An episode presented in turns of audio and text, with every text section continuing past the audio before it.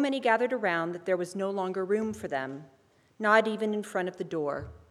And he was speaking the word to them. Then some of the people came, bringing to him a paralyzed man, carried by four of them. And when they could not bring him to Jesus because of the crowd, they removed the roof above him. And after having dug through it, they let down the mat on which the paralytic lay. When Jesus saw their faith, he said to the paralytic, Son, your sins are forgiven. Now some of the scribes were sitting there, questioning in their hearts, Why does this fellow speak in this way? It is blasphemy. Who can forgive sins but God alone? At once, Jesus perceived in his spirit that they were discussing these questions among themselves, and he said to them, Why do you raise such questions in your hearts? Which is easier to say to the paralytic, your, sons, your sins are forgiven, or to say, Stand up and take your mat and walk. But so that you may know that the Son of Man has authority on earth to forgive, took the mat and went out before all of them, so that they were all amazed and glorified God, saying, We have never seen anything like this. This is the word of the Lord.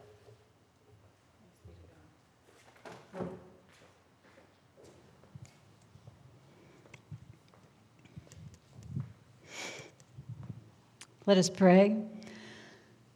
May the words of this mouth and the meditations of our hearts, all our hearts, be acceptable to you, O God.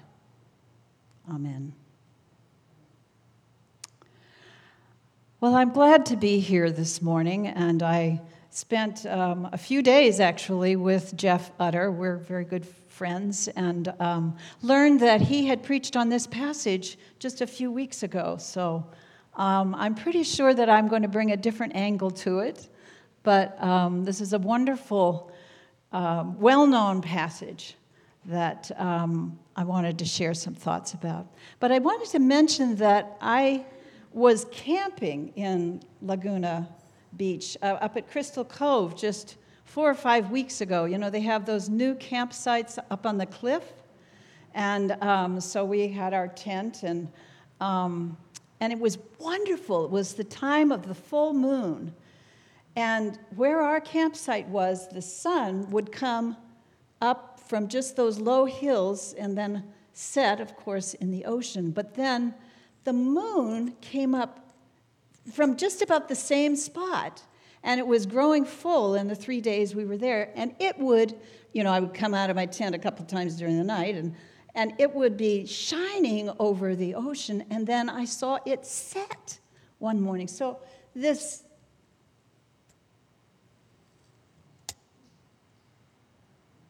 This cycle, this huge rhythm of the, our gorgeous planet, just, it just filled me with gratitude. And, and you all get to live in this place where you get the rhythms of the ocean. You know, you're constantly reminded of the ebb and the flow. And while, so while we were here, I suggested to my husband that we go to see where you all are. And I like to get a little feel for the space that I'm going to be in because I like to move around a little. And oh my God, you know. I mean, what a, what a gorgeous facility you have, but also it, just in looking at the programming and, you know, obviously this is more than just open and affirm, affirming. I mean, you're, there feels like a lot of openness to the arts and to other traditions and to the spiritual journey. So, so I thought, well, they might be open to this way of understanding the, the paralytic, the friends, and the scribes. Because I was introduced to a method of Bible study that really involves the whole body um, a number of years ago. And it's a method of taking these characters as metaphors. You take you take them inward. So we look at what is a paralyzed part of me within, some place that's stuck or rigid, something that I would actually like to change or feel as though I'm called to change, but I can't, I'm, I'm stiff, I'm just stuck there. And then what, who are, what are the re, inner resources, the inner friends that I have? The you know, the relationship I've developed with Jesus or with God, experiences I've had in the past which um, have been traumatic, and I've found inner resources that, hmm, I might be able to draw on that again. These are inner friends. And scribes. We all have inner scribes. You know, they're the ones that say, uh uh-uh, uh, do not change, too risky. Could, you could lose friends, you could lose power. You know, the scribes were sort of vested in the system of forgiveness that was connected to the temple where people had to come forth and do some ritual in order to get forgiven. forgiven. Jesus is, well, you know, he's opening up a whole creative process. Forgiveness is a process and an interaction. So, in this I was in this workshop, and we're all sitting in a, in a big circle. So imagine yourself in a circle of 20 or 25 people with a, a, a good, strong leader who, first of all, makes us make sure that we understand the historical and biblical scholarship behind this passage. So we know that, for example, if you are paralyzed in those days, it was viewed as God's judgment of some sin you had committed. So, illness and um, injury were viewed as um, punishment for sin. It's funny how that still creeps around in our society some. But that was the understanding then. And that scribes were very invested in the old system. So they're there to trap Jesus. Hmm, who does he think he is? He's, he's black. He, he, he thinks he can forgive, you know? So they're, they're stuck in their way and they have a vested interest because they have power and prestige in that old system. So they don't want people to get forgiveness just for free. And we all have those inner scribes who say, let's, let's not rock the boat. So let's just um, take this as, as if we're in this circle. Because then the leader says, once we've kind of gotten it established, a couple of those biblical facts, then the leader says, what is, Who is the paralytic in you? What's that stuck or rigid part of you that would like to change something Maybe, you know, you have, maybe you know that there's a certain tone of voice you use with someone.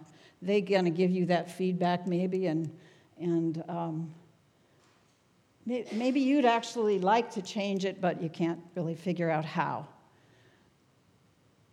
Or there's some inner message you keep giving to yourself of inadequacy or, or a little pompous whatever, whatever that range is, and you can sense. Those are the stuck parts. You, you, so you think about yours for a minute. I'll give a little confession, a little example of mine. So a few years ago, not too long ago, I would take my disgust with some of what our government does and doesn't do and just rant, you know, just Oh, how can they do that again? They, oh, we need so much more money for schools, and why are they always? Oh, there's always plenty of plenty of money for military. And you know, if if a billion dollars goes to waste because some technical thing didn't work on an airplane, nobody calls them in the way they call in welfare people on welfare. I would just carry on. And it wasn't really changing anyone's mind, and I wasn't really getting myself involved in actually making change. I was just sort of filling the air with my tirades. And it was part of the, my way of dealing with my, oh, oh, please, God. So one day, a good friend said, Why do you keep going on like that? I was doing this. It had kind of accumulated and become a, a habit. I was in a kind of rant rut. And um, so, so I took that in and I, I thought, hmm, it's really not just once a month or something that I say that. I do inner friends. Perhaps you have someone in your uh, family who has died who communicates with you, who, who sends a certain kind of wisdom to you. That's an inner friend. Or an experience you had where uh, you had to really dig deep. And that resource is still there, but you may not draw on it. Same pattern. And I remained silent.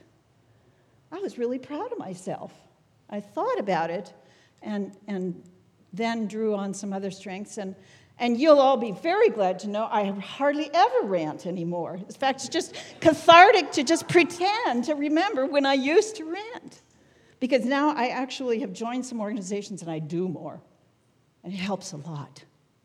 What happen if you change, if you do this or that? You don't know what's going to happen. Better to not rock the boat and just stay the way you're going.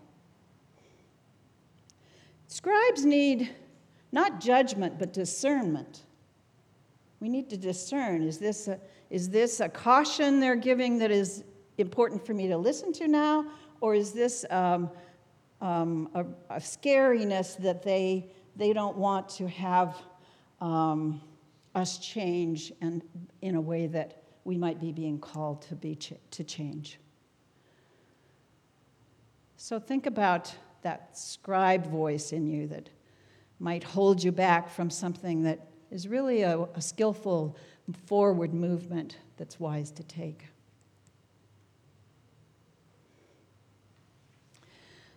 This is kind of what I think Jesus was seeing in introducing a process of forgiveness.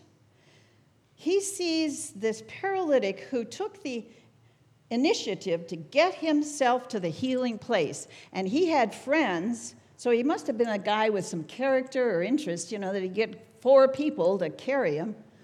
And um, and so Jesus is watching all this. Hmm, this guy, you know, and they're coming down, and they, hmm.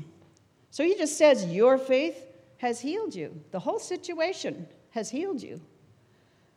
And he doesn't say, I have healed you. He says, Your faith. I see it in this. You brought, I do have, I am part of the ingredient of healing. I have a relationship with God, and I see, I name what I see and so it's, it's what's in you that is, and, and in the presence of Jesus and God, that is allowing the forgiveness to happen.